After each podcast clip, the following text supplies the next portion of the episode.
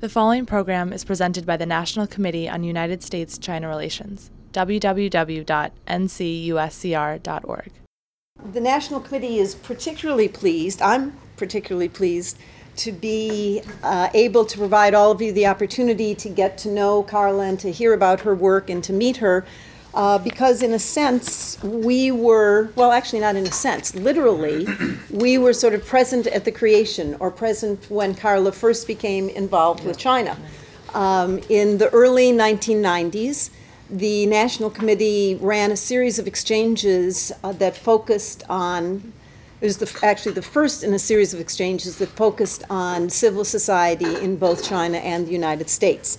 The, this series, these exchanges were funded by the Ford Foundation, specifically by Peter Geithner, who then ran the Ford Foundation's China programs.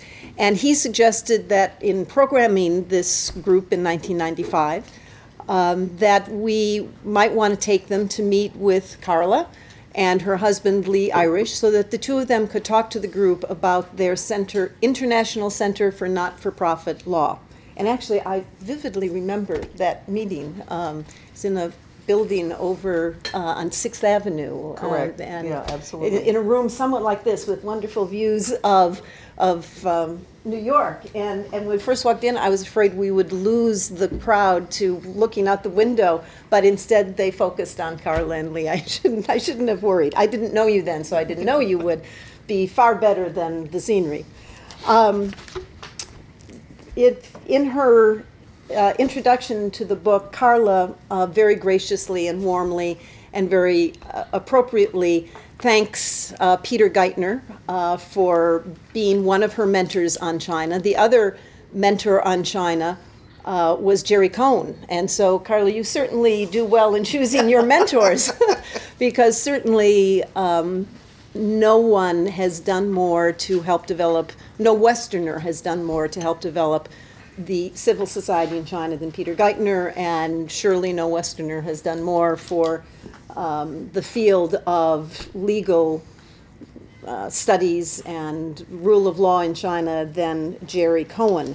And so their mentee, Karla Simon, has taken those two strands from each of her mentors and put them together into her work and into this important new book, uh, Civil Society in China, a legal framework, the legal framework from ancient times to the new reform era. So she's going to speak about that tonight, and I ask you all to join me in welcoming her. Thank you very much, Jan. And I'm quite sorry that I did not know that that well, I didn't remember because I was very fixated on the Chinese. I did not remember that the National Committee had been the one that had put together that exchange. I knew that Peter had paid for it. Right, and actually, when you do the second version I will. book, I will. I mean, I to change that. made that note because I'm just like, yes, I have to thank you, but I, but I didn't know that or I didn't remember that, and so I didn't do that, and I apologize okay. because I should have known better. Um, one of the things is I haven't been able to get up to talk to Peter, and I do plan to do that. Um, so I, so that's one of the reasons why I didn't know it, but I will, I will definitely do the second edition. Um, I, I'm pretty sure that just about everybody here knows. So I'm going to start with the cover of the book, and then I'm going to explain the bookends of the book, the uh, ancient times and the new reform era, and why I got involved in them. And I must say, it's high praise coming from you as a as a China scholar that that you say that I uh, do understand it because that's very important to me to hear. Um, most of you probably know what this character is. It's the character Hui.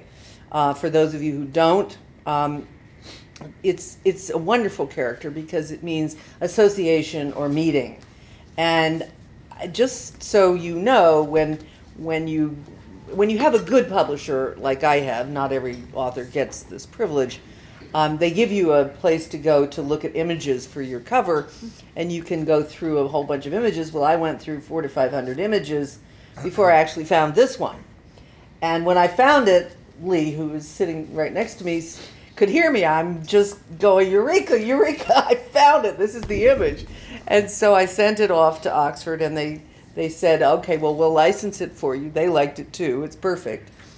Uh, but the other thing that's perfect about it, you should know, is that when we were in Oxford last September, we were visiting Blackwell's, which, if you don't know Blackwell's, it's a wonderful bookstore. And we w- walked into Blackwell's, and there was a, there was a great big table of all these China books. And guess what color they were? They were all red. and so it not only is this a perfect cover, it's the perfect color for a cover because it will stand out. So Jan has very kindly given you some background about how I got involved in this, and yes, indeed, I get did get involved as a comparativist, and very much um, thanks to my husband Lee Irish. Um, the Ford Foundation knew about our work in Central and Eastern Europe, and then when it came time to um, involve us in this with this delegation from China, um, they did get us uh, involved in that, and it was truly a wonderful experience. And I don't know whether you know this part of it, Jan, but Chen Jinluo, who's the head of the delegation, decided that he wanted to go up to Columbia University to, to see the Low Library, where, where the, and so we took him up there, and to see where the revolution in 1968 had taken place in the United States. And I always tell that story, and I say, well, if Chen, Chen Jinluo had known that it was students for a democratic society that were that were demonstrating, he probably would not have been so happy about about seeing it. But in any event, um, he he then invited us in turn to visit in China and to visit with the Ministry of Civil Affairs, which is essentially what got this whole process started. Um, and we've been involved there since 1995, um, frequently with the government, giving um, technical assistance, talking with the government about a whole variety of different kinds of issues, such as should the People's Bank of China be involved in regulating foundations? Um, how should um, that more recently, how should the government outsource social services to civil society? What are examples of what it's done in other places?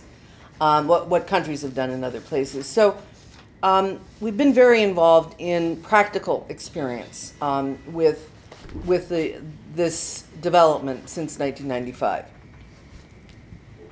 But it's been more than practical experience. I mean, I developed a very strong interest in finding out about um, just really what was what was the basis for all of this. Um, and so the book does, in fact, uh, focus both on ancient times, um, going back into um, really the the whole uh, dynastic era in China, looking at strands of civil society that one could find in general uh, histories of China.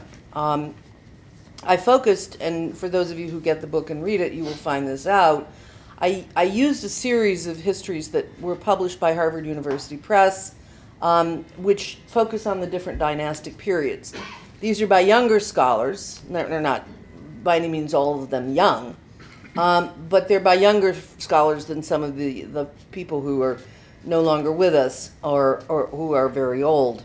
Um, and that they're really wonderful. And of course, I have these books that sit on my desk, and they're all marked up and have you know le- yellow mark throughs and stuff like that. And and I learned a lot about Chinese history that way. So I did go into ancient times, and then the new reform era of the title means what's going on right now. And I'll come back to that because what's going on right now is really crucial to understanding why I think it's appropriate to use the term civil society in China um, because the Chinese government is really letting go of the old system in which it had heavily controlled the um, social organizations and foundations and other types of nonprofit organizations. The reason I wanted to go back into the ancient times was because I was virtually certain that there were lots of misconceptions about what had gone on in China um, with respect to the associational and charity life. And this is definitely disclosed if one really studies Chinese history. Um, because there, you know, a lot of what we learned in the West, we learned through Christian mission, missionaries. And Christian missionaries were notoriously biased because Chinese were supposedly pagans. And they couldn't evolve a system of associational life and charity because guess what?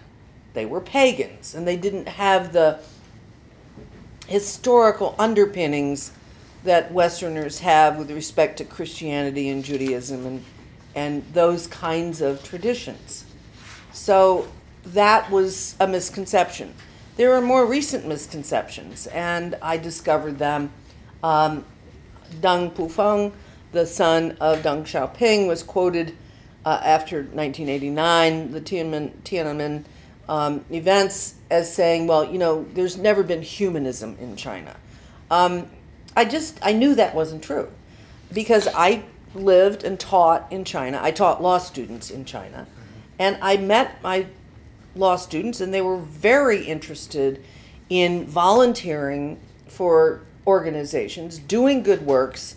Um, and of course, I had studied the legal framework for um, civil society organizations in China um, for many years. And I knew that it absolutely couldn't be true, that there was no such thing as civil society. So that's what I what I decided to set out to do is to link what were the what were the sort of parameters what what you could do. Now obviously as you start the as you start the dynastic period there's a lot more control. I mean nobody the emperors didn't like associations. They didn't like cross regional groupings but as you proceed through the dynasties you see more and more and more of those developments and particularly when you get into the qing into the ming and qing you see much more associational life and charity. Um, there's actually a truly wonderful book that I was um, delighted to find by a Harvard historian named um, Joanna Handlin Smith. It's called The Art of Doing Good.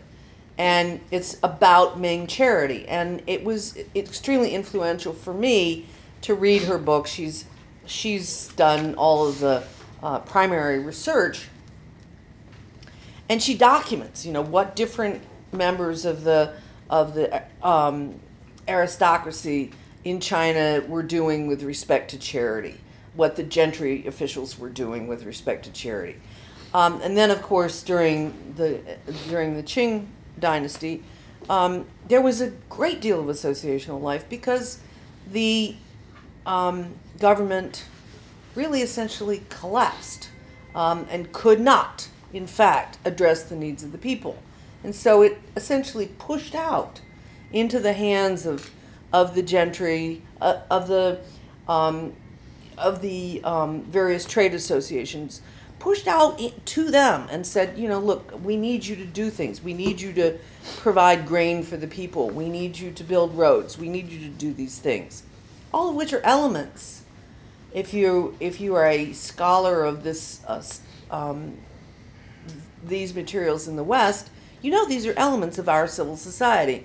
And one of the things that's interesting as you know being a comparativist is to see how these things developed. Uh, you know, fire brigades in China at the same time that Benjamin Franklin developed his fire brigade in Philadelphia. I, yeah, so there are complete parallels in China. And why anybody thought it was any different, I have absolutely no idea. Um, so then bringing it full circle to the new reform era. Um, why do I call it that? It's not Deng Xiaoping's reform era. Something that's happening uh, within the past five years, but really much more now. The government, the Ministry of Civil Affairs, decided to concentrate on the notion that it could experiment with what is now being called direct registration. Well, why is that important?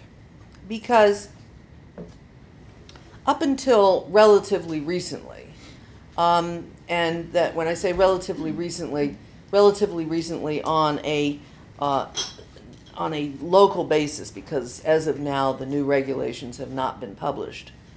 Um, you needed to have a what? You needed to have a sponsor. Okay, so what is known as the system of of um, of dual management. You needed to go to a either a gongo, a government organized NGO like the Women's Federation, or a, or a ministry and like the health ministry, and you needed to receive permission. Okay, permission in order to then go to the Ministry of Civil Affairs and register your NGO.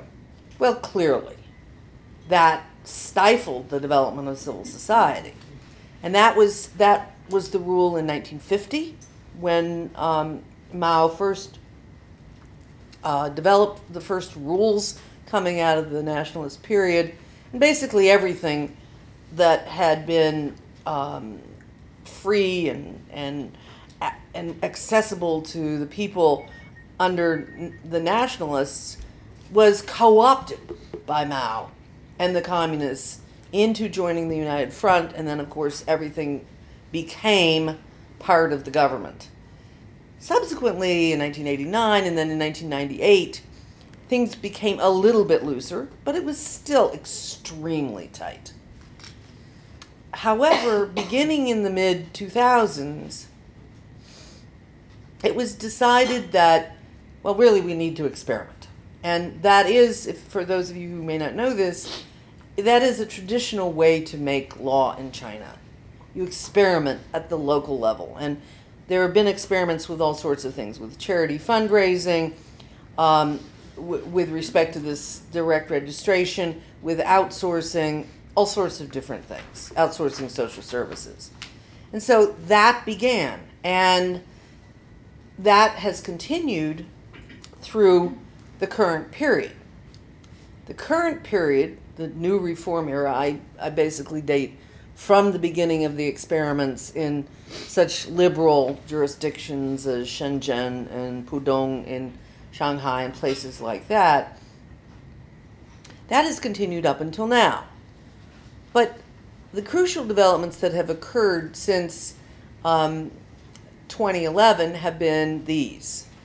In 2011, the 12th five year plan, in that document, there is the first actual mention, first actual mention of civil society or social organizations in a chapter, a chapter, actual chapter in the 12th five year plan. The 11th five year plan, no mention of them at all.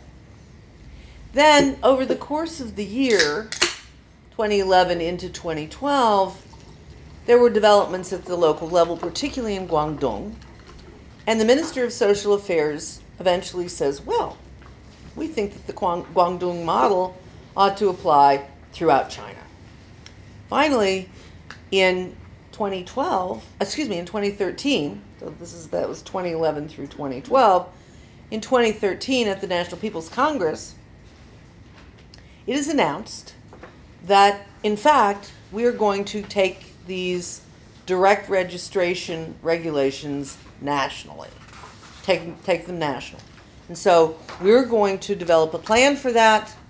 And then um, at the end of March, the state council puts out a plan that says, okay, we're going to finish this job by the end of 2013. Now, will they finish it by the end of 2013? Um, there have been a lot of promises that they were going to finish the new regulations and get them done and promulgate them. Um, that has not occurred. On the other hand, there never has been this much support for the notion that they would do it. In other words, there never was a state council plan announced by the state council itself saying that this was going to happen. Can you be a little more specific? What is that plan? Okay, okay, okay, okay. The what it means is that organizations will be able not not not all organizations, but the four different types of NGOs will be able, and I'm going to just use the term NGOs because everybody's familiar with that, will be able to register directly with the Ministry of Civil Affairs. Now, trade associations, that's perfectly obvious because trade associations have been relatively free for a long time. Chambers of Commerce, the same thing. And those are business related. So there's a very strong interest in the in the context of economic restructuring. There's a very strong interest in doing that for those types of NGOs. But then there are two other types that will be able to directly register. A vast amorphous group of organizations that provide social services. Now, precisely what that means is totally unclear. Um, and it seems to me, as a lawyer, relatively obvious that in order to clarify that, there will need to be regulations that are much more specific. You, you can't just sort of say, well, social service providing organizations. You have to specify what they are. And in Guangdong, for example, they have been much more specific about that. And so presumably the national regulation will be more specific about that. So it should be it should be the ones that provide um, social services at, at the local level in the urban areas, social services at the local level in the uh, in the rural areas um, that actually do things like training NGOs because that's been a big focus of social service provision. So not only to the society but also to the NGOs themselves, um, and a variety of organizations like that. And and and when one thinks about it, one needs to place it in the context of why this is happening. First of all, the this is part of an economic restructuring for China. Now, you may think an economic restructuring for China. What does that mean? How can NGOs play a role in that? Well, think about this. The NGOs are in fact going to receive the outsourcing of many social services. They already have started. I mean, they're they're basically becoming service providers, and the government is being urged as part of the this notion of small government, big society, to push these services out into the grassroots, if you will, into the hands of NGOs on the theory that, well, two theories that the NGOs are closer to the people, which I think is is clear. They're not government bureaucrats. But secondly, that NGOs, unlike the government, will be able to attract funds from society, from wealthy people, from the current foundations, which are so incredibly important in terms of pooling capital for social interests in China. And there are lots of them. Just so you know, there are um, at, at least 2,000 of them uh, since the 2004 foundation regulations were passed. And that's a significant number. Um, then, secondly, in 2011, for those of you who know something about what happened in China that year or might have been following the earthquake relief I- issues this year, you know that there were scandals in 2011. You may have heard the name Guo Meimei. Um, Guo Meimei's name, I it's, it's kind of funny because, because Guo Meimei's name is coming up constantly. I mean, she's all over the Chinese press, she's all over the Weibo, she's everywhere. I mean, she hasn't done anything in, in several years, but the linking of Guo Meimei with, with the Red Cross Society of China and the incredible uh, decline in the number of contributions to the Red Cross Society of China as compared to um, any of the other grassroots charities and a grassroots foundation like Jet Li's foundation. It's just, I mean, it's just incomparable. So the Red Cross Society of China, which was so respected prior to 2011, is not respected anymore. And so clearly the government has an interest in building up this grassroots sector and encouraging them to go into legal status because so many of them are unregistered right now. And then finally, I would say that there's a big interest, a big interest in getting them on the books. Um, I think it's frustrating to the Ministry of Civil Affairs that they're not on the books, that they're registered with the um, Commercial and Industrial Bureau, or they're just simply not registered. And in fact, Li Liguo, who's the who's the um, Minister of Civil Affairs, says, well, you know, they're all out there and they're doing all these wonderful things, but how can we possibly um, deal with this situation because they're not in our system, and so we don't have any real way to control them. So, so I think those are the three main reasons why this is such an important development from the government's standpoint. And I'll end it there um, because I know Jan has some questions and comments. And Well, before you, and you said there were four types of NGOs that are going to register directly, but you. oh, didn't I'm sorry, the the, sci- the scientific research uh, organizations. Um, yeah, I'm sorry, I for- did forget to mention that. Okay. And there are two types that they have said, well, uh, uh, let me put it differently. There are four types that they have said may not directly register. One is foreign. So that means they will have a separate regime for foreign. That's clear. That's pretty obvious. Then, with respect to domestic NGOs, religious. Now, there's a reason for that. Religious NGOs are, are regulated by a completely separate agency, by the State Administration of Religious Affairs, SARA. Um, legal. Well, that's also rec- represent, excuse me, regulated by a separate agency, the uh, Ministry of Justice. And the Ministry of Justice has done nothing about public interest law firms. They've regulated commercial law firms, but not public interest law firms. So they need to, yeah, I mean, so they need to do something there.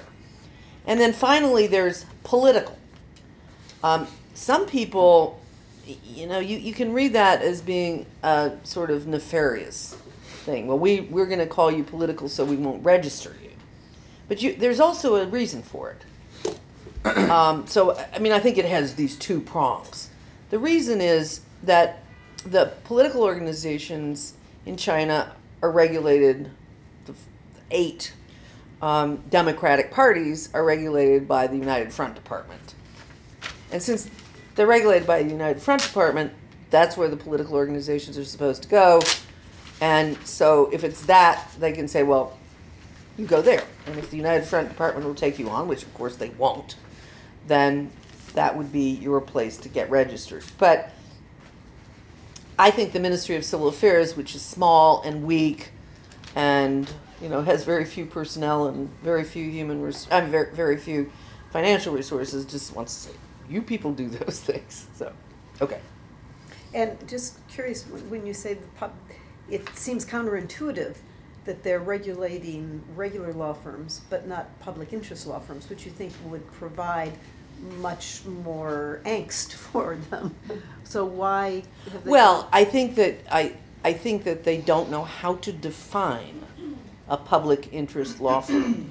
there has been, and and this gets you know this really gets into the weeds, but there has been a considerable pushback on the whole question of whether or not organizations that are not related to so this occurs in the area of environmental litigation as well.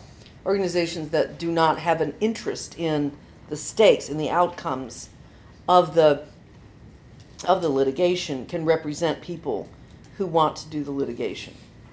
And it's it's just between a rock and a hard place. And so there are many of these uh, because the civil procedure law has these provisions in it and and there's just been some pushback particularly by environmental groups saying we ought to be able to represent these these interests but it's a it's a tough topic um, and you should actually get Rachel Stern to come and talk about her book on environmental litigation because she would do a bang up job as well so Okay. um, but I, you know, I mean, it's it's fraught, and there is a lot of public interest litigation. It's just that it's done by unregistered groups. Okay, um, just before we get into the substance of, of this discussion and um, want all of you to be able to ask whatever questions you have, I just have one minor comment, but it really struck me in reading this book. You, said before in your introduction that you have a wonderful editor.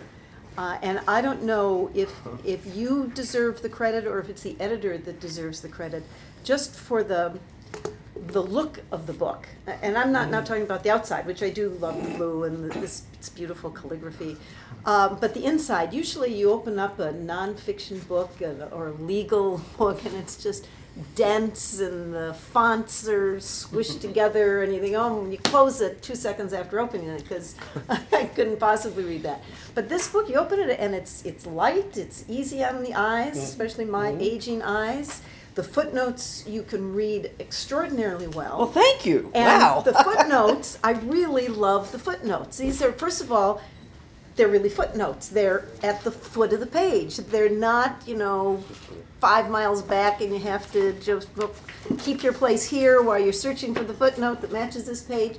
And, and on top of it, they're also, it's not a boring list of opposites and ibids and just names of people who wrote books. You actually put a lot of meat into this, these footnotes, and they're really sort of fun to read because, as you can see, Karla has a very chatty persona and style about her. Um, and your footnotes are really some little gossipy and some little Some are a little gossipy. Um, so I thought that was great. I really liked well, well, some some are uh, actually pretty funny, and and I was I was praying that the copy editor would not not take them away because there there's one place I don't know whether you caught this one where I say that the editor. I mean, the, the translator of a book that was written in Chinese, translated into English, it was a terrible translation. And I said, that person should be sent, should go into the closet and lock himself in and stay there forever. And they left that in. So, no. no, OUP is actually they they outsource. I was uh, it's incredible. They outsource not the editing. I mean, the editing was done by us and my students. Um, no, the the um, the actual copy edits and the page proofs were done by them, and they outsourced those to a group in India, and they were delightful to work with. They were really sweet ladies. So, yeah. Well, they did a good job. Um, well, I'd like to actually open it up before I ask my cousin to open it up to all of you because I know we got a lot of lawyers in the room, a lot of people interested in civil society issues. So we'll go around the room. Please give us your name and your affiliation, and we'll just start, Marty, with you. Martin Griffin, Columbia CUNY. Um, I was wondering, since you mentioned pre-modern so-called civil society, how would you characterize peasant organizations that eventually came to overthrow dynasties? Would you say these were civil society groups that ended up overthrowing dynasties and the dynasties became so corrupt, or that they wouldn't have necessarily followed this kind of pattern if these dynasties had maintained more of a um, uh, reasonable um, power relationship and uh, exchange with society? Well, I do define them as civil society organizations. I mean, I, I, I, I cast the net very broadly, and and I, you know, I realize that that the Chinese state throughout history has been very, um, has been very unkind to many organizations, and and the book does in fact recognize that. In fact, the introduction talks about Gongmeng, and you know Gongmeng and and what happened there, and and there are other. Um, Wan Yanhai was supposed to be here, but he isn't here. I mentioned, you know, I've mentioned various activists who've been really um, terribly affected by by public security. But there's, a, to me, there's a difference right now between the Ministry of Civil Affairs and Public Security. But going back in time, I mean, some of those, you know, millenarian religious organizations and stuff like that, are they civil society organizations in some way? Yes, but are you know are social movements? I mean, it, most people who try to define civil society, and there's clearly a debate about it, um, and there's clearly a debate about it in authoritarian countries. Um, they try to cast the net relatively broadly, and so my view is that there's a continuum in China. There's the Feder- Women's Federation, and then there are the grassroots NGOs that are unregistered, but even some of them are now registered. So. Um, yes, Norma. Yeah. Um, well, thanks Give us, to, give us your name. I'm John McCann, I'm with Trinity uh, Institute. And um, I'm very curious, we're, our church and, uh, and Institute are very wealthy thanks to Queen Anne, uh, and I'm sure you know this. Yes. Um, But in any case, we're very interested in working in China, uh, and was wondering, you know, is this something impossible or sort of cautiously possible to work with them, the Chinese? We work in Africa, we work in you know, all over Haiti. um, Work in what, in doing what kind of doing, health uh, work or? mostly, um, say, rescue work, uh, repairing dams, um, you know, mostly, um, Humanitarian. humanitarian work. Uh, not, we're not a proselytizing church at all. Right. So we don't go into anywhere where we're not wanted. And we really look to see what the people need in their areas. We've been primarily working in small, kind of uh, nimble kind of uh, units. But I'm trying to, since my grandfather was a missionary, I want to make up for the bad things. And just see if, if- if churches will be allowed to, to work in certain as- areas of China. Uh, well, well, first of all, I'm an Episcopalian, so I, I know about the fact that the Episcopalians don't proselytize. Um, and secondly, yes, some of the missionaries were Anglicans, so you, you will have to apologize for that. But there are lots of faith-based organizations working in China, and, and we could chat afterwards uh, in terms of in terms of what I think you might do. I, I think that there's a tremendous, tremendous need. Um, not just for humanitarian work itself, but for training. Um, my husband Lee is on the board of Relief International, and we're going to try and propose a, a project to RI um, that will do training for for relief work um, because that's one of the things that you hear a lot about the volunteers that try to you know arrive um, in if there's been a massive disaster and not being trained. Um, it's a it's an area where the Chinese government has just simply fallen down because all of the regulations on volunteers are very much focused on events and they're not focused on you know training. And so I think training is tremendously important, but we could certainly chat about that afterwards. There's certainly lots of um, organizations. They tend to be evangelical organizations, but yeah, no no reason not to think about doing it. But surprisingly, those evangelical organizations, sort of counterintuitively, are doing well. Oh, they are. They- yeah. Lots of people in China handing out Bibles and, um, and they keep multiplying instead Yeah. of the, the, it's, it's interesting. Yeah, and the- to me the- that Neither the central level or Right. the provincial or local seem to crack down on them. Well, and and that's I mean I do talk in the book about about the regulation of religious organizations, and I, you know, there's a there I've focused on the secular organizations today because this is too big a topic, but I it's really interesting how they focus so much on domestic religious movements and Falun Gong and, and things like that, and they don't particularly care about the foreign religious organizations coming in. So it's it's it is quite fascinating. Yes. Um, hi, my name is Anika Penn, and I was um, a grad student at the School of Advanced International Study um, in China Studies. And between 2000 and in the summer of 2009, I worked in Henan uh, for an unregistered nonprofit, working on um, HIV/AIDS issues. And I wonder, and given, and I haven't done um, much, and so I'm, I'm re- thank you for coming and explaining everything that's happened since 2009.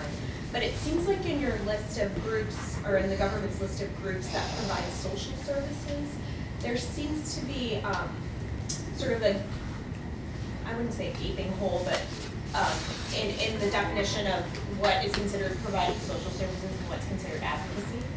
And it particularly with something like HIV AIDS in Henan and Anhui, which is uh, incredibly politically sensitive.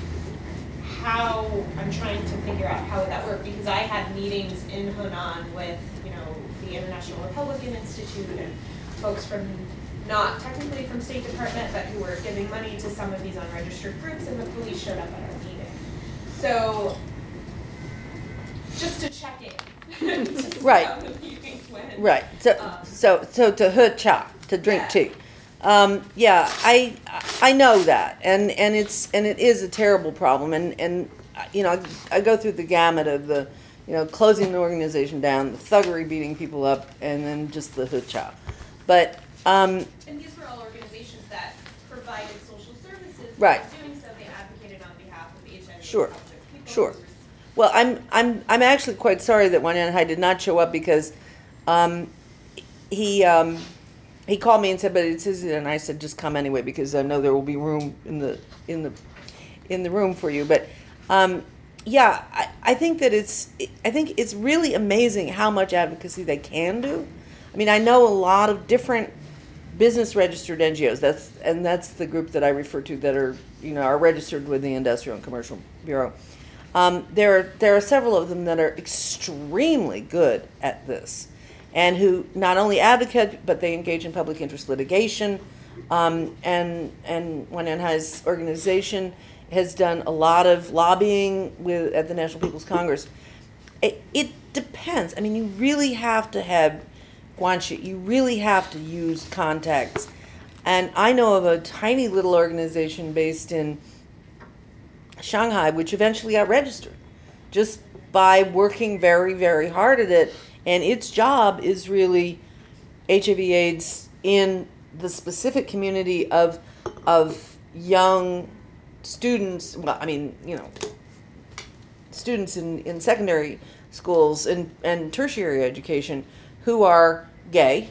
And so it's it's clearly not just providing education, it's clearly doing advocacy. And it works very closely with the Youth League. Its sponsor is the Youth League because the Youth League saw that there was a need for this. So it if you get protection and and that's you'll be fine. But that doesn't mean that you're even when you're registered that you're not going to have to drink tea because I I mean what everybody says is that they know what you're doing. So and this is the security officials. This is the Ministry of Civil Affairs. The Ministry of Civil Affairs doesn't care.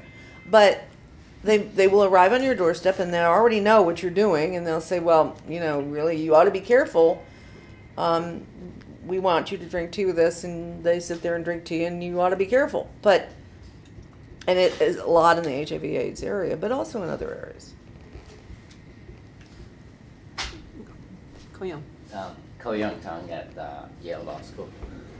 Um, well, first of all, I'm looking forward to reading this very, very much, and I commend you for a fine, fine work. Thank you. Uh, lots of hours going gone into a very important subject, and since civil society probably plays a very, very important role in a country where there is so much authoritarianism and central control. So the, the comment and questions are the following. Um, one is the observation that at the World Bank, we, we had a template for NGO law that we wanted to be uh, adopted at different countries. And uh, we found that, that many countries, while welcoming civil society, they want them to be aligned with the state's interest and anything that would somehow be misaligned would be, they would be hostile to. So the, the question now, um, in China, and I tend to be quite cynical when it comes to China, and is that uh, to the extent that civil society is misaligned with the state's interests, you know, how, what's the leeway? And one of the tests on this one, I think, is the following. In the U.S., you don't, you don't have to register with an NGO office. You know, the main thing that you do in the United States is you register in the state for, you know, uh, not-for-profit uh, corporation or something like that.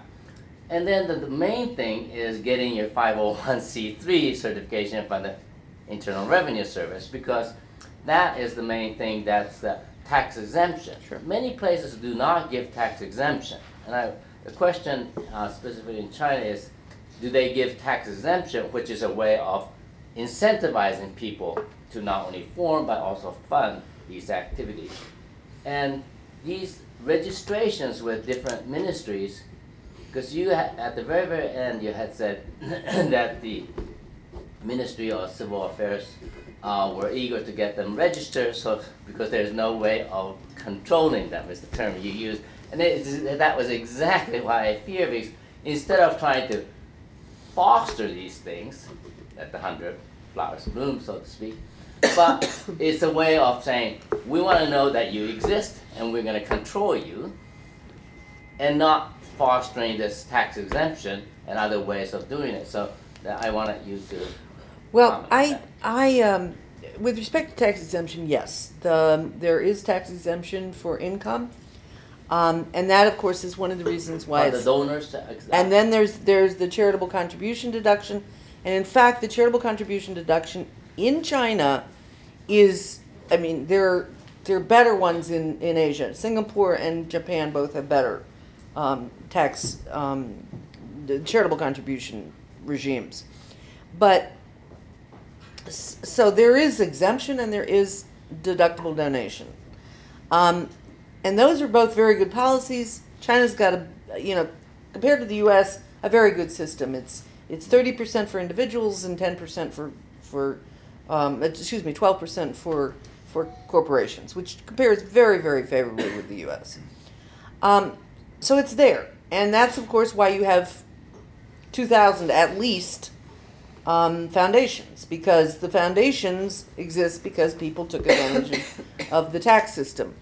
Um, of course, you have other people who wouldn't because they didn't want to disclose their black income, their illegal income, um, and that that's a problem. But um, but one of the the serious problems, as far as I see it, is that ordinary people there's no system for ordinary people like we we have United Way. You know, ordinary people can't get you know benefits from making donations, and that's a problem. And people do make donations. I mean, for heaven's sakes, the people who contributed to um, the one foundation, which is Jet Li's foundation, extraordinary number of people, an extraordinary amount of money for uh, the Ya'an earthquake.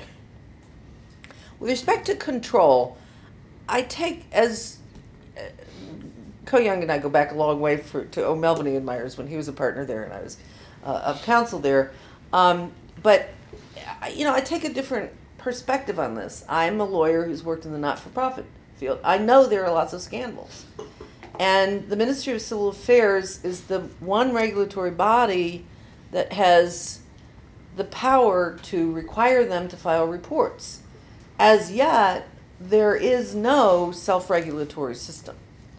Now, one of the adjuncts to direct registration that is being discussed, and I would be so delighted if this were to occur, is because, as I said, the, the Ministry of Civil Affairs is under resourced, both from a human standpoint and from a financial standpoint. Well, how can they check all those reports? It's just ridiculous to imagine that they can. But if there is a good self regulatory body, and if that self regulatory body, like the ones we have in the US, is not part of the state, I mean, if, for those of you who may not be familiar with this, but we have the um, independent sector, which is the big uh, umbrella organization in the US and has a lot of power over its members, and then we have state level organizations.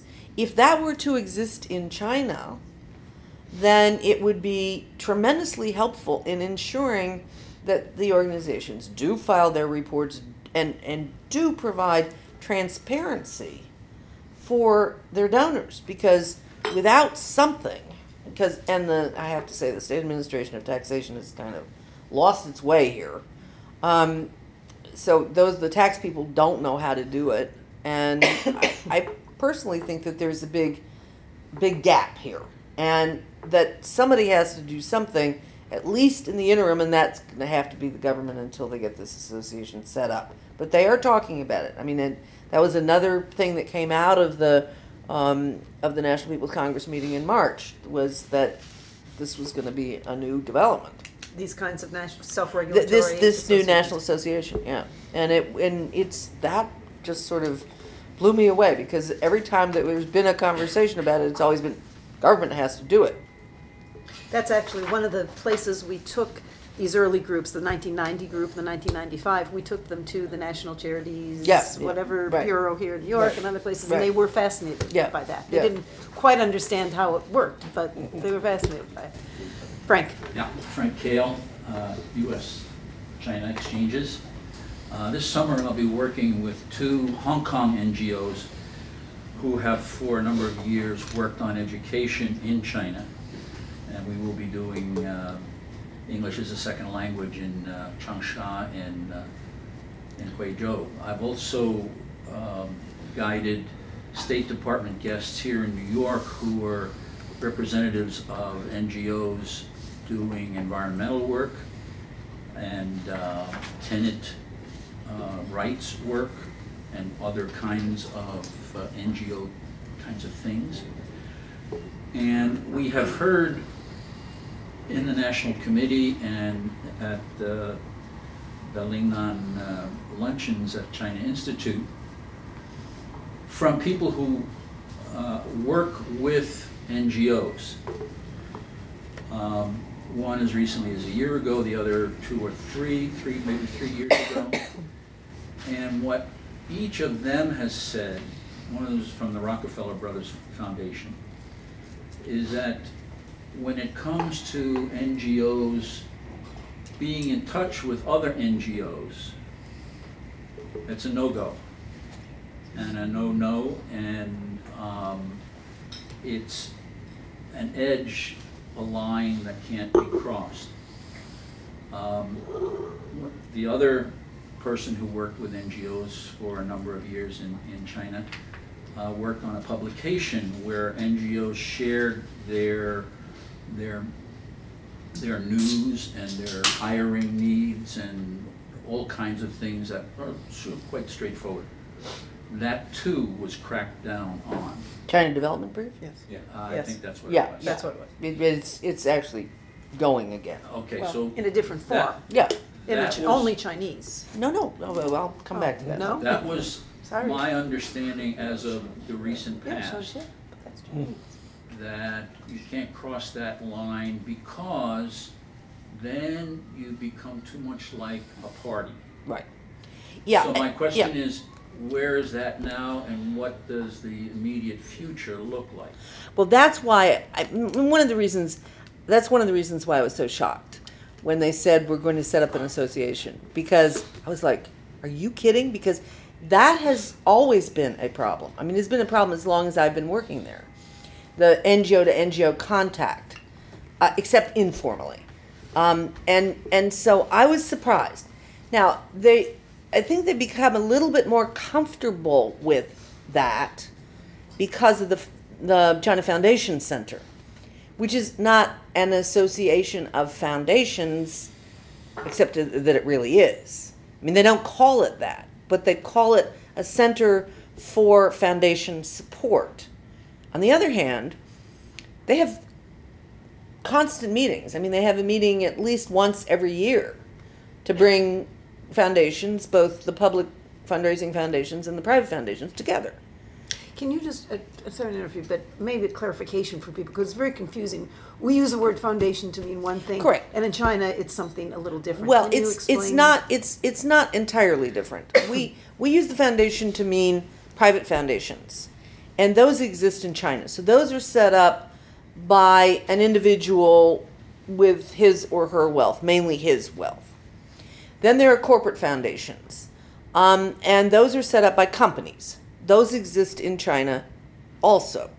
So those are the so-called non-public fundraising foundations. Then there are the public fundraising foundations, which are sort of old school. Um, think back to the Foundation for the Underdeveloped Regions, all of those old ones back in the 80s and 90s. Those continue to exist. Um, the China Foundation for Poverty Alleviation the, and the federations. These are big foundations that raise money from the public and then distribute it to the public. They're, th- those are the public fundraising foundations. And I, I don't, again, want to get into the weeds, but But there are now some public fundraising foundations that are set up by private people like Jet Li. His is registered in Shenzhen. So the fact that they're getting these people together using these platforms is a fascinating development. It's occurred within the past um, three years, um, and and it's grown more and more within the past three years.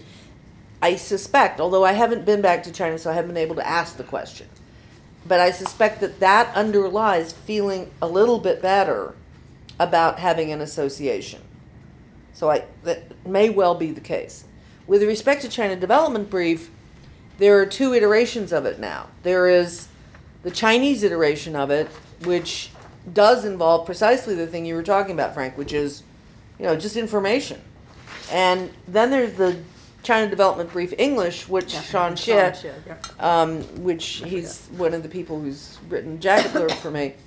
Um, Sean is doing that, and they hold four all the time. I mean, they just had one in Beijing at the end of March. So there's much more openness, um, and I and I just see far more. There's no association of associations yet, but I think that there's a certain amount of power to the notion that we need one, and we'll see how that develops. But but I was surprised because they've always been very, and this harks back to, you know, the dynastic era. they didn't like them, and they didn't like them then, and they certainly didn't like them uh, up until fairly recently. Hi, Blaise Andoli, Longbridge Capital. On the economic sphere, there's uh, a dichotomy of sorts between the state-owned sector and the private sector, generally, whatever that might mean in China's specific case.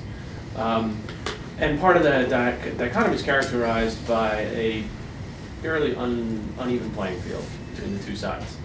Um, over the past decade, the, it shifted back in favor of the state-owned sector, and there's a possibility there might be some shifting back in favor of the private sector under the current regime. Very debatable.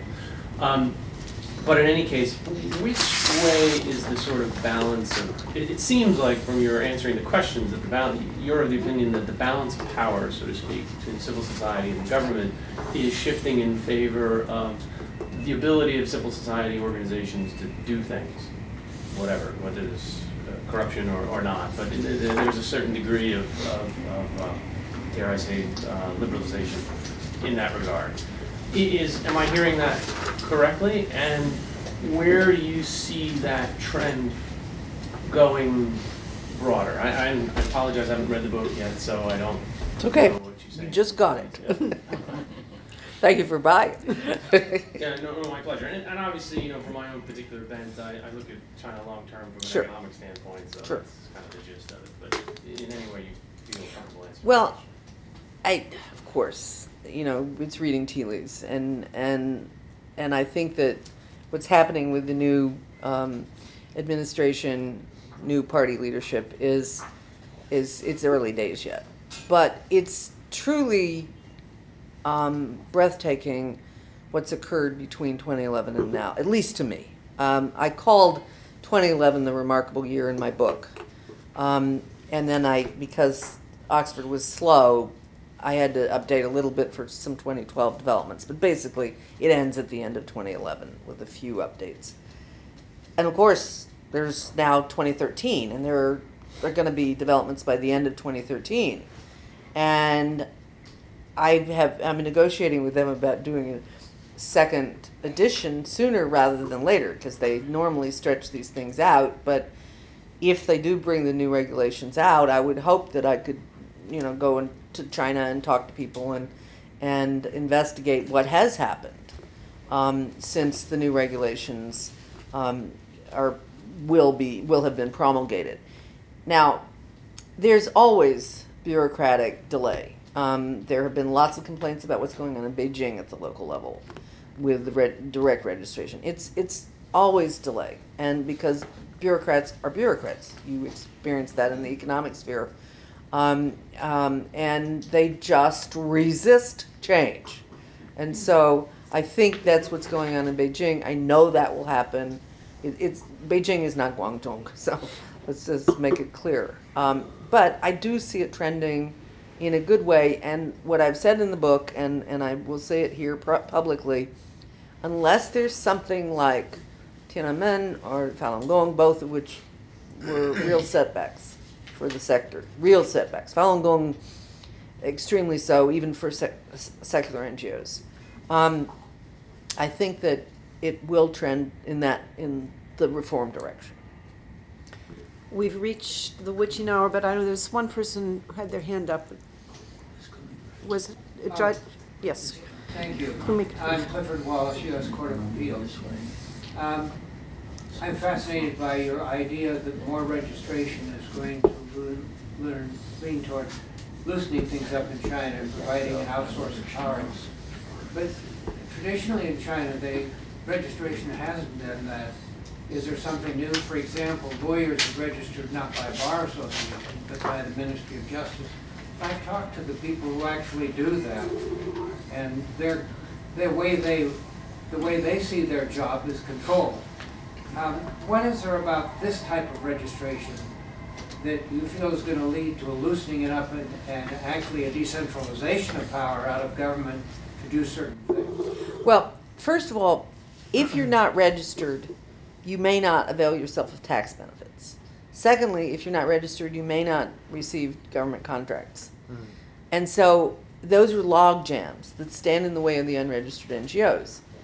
Uh, There's no practical way around it. You know, in, in the United States, for all practical purposes, you have to be, now, registration there is, you know, is easy, as, as Ko-Yung said. I mean, you have to be incorporated, big deal. And what they're trying to do is making, is make this registration not a big deal in China. So that, so that you can then engage in government contracts and you can receive, uh, donations, you can receive tax exemption. In the United States, for all practical purposes, you have to be incorporated. You, you know, there's nothing that says you have to be, but no government entity is going to give you a contract um, because you can't open a bank account in the United States. You can freely associate, but an unregistered, unincorporated um, organization cannot open a bank account. And so this this gives access. I understand your point, Judge, but I but I but I also see all of the blockages to these organizations if they do not become legalized. And I've certainly worked closely enough with the Ministry of Civil Affairs. Ministry of Civil Affairs wants them to be able to have the freedom to do these things, to contract, to have tax exemption, I hope things you're like that. right, because it would open up something far new in China that we haven't Yes. seen in the last forty years. But you have to recognize the, the Ministry of Civil Affairs, as I've said a couple of times, is very small and very weak. Public security is much stronger. And so, you know, I'm I'm basing my prognosis on people I know at the ministry and what the ministry wants to do.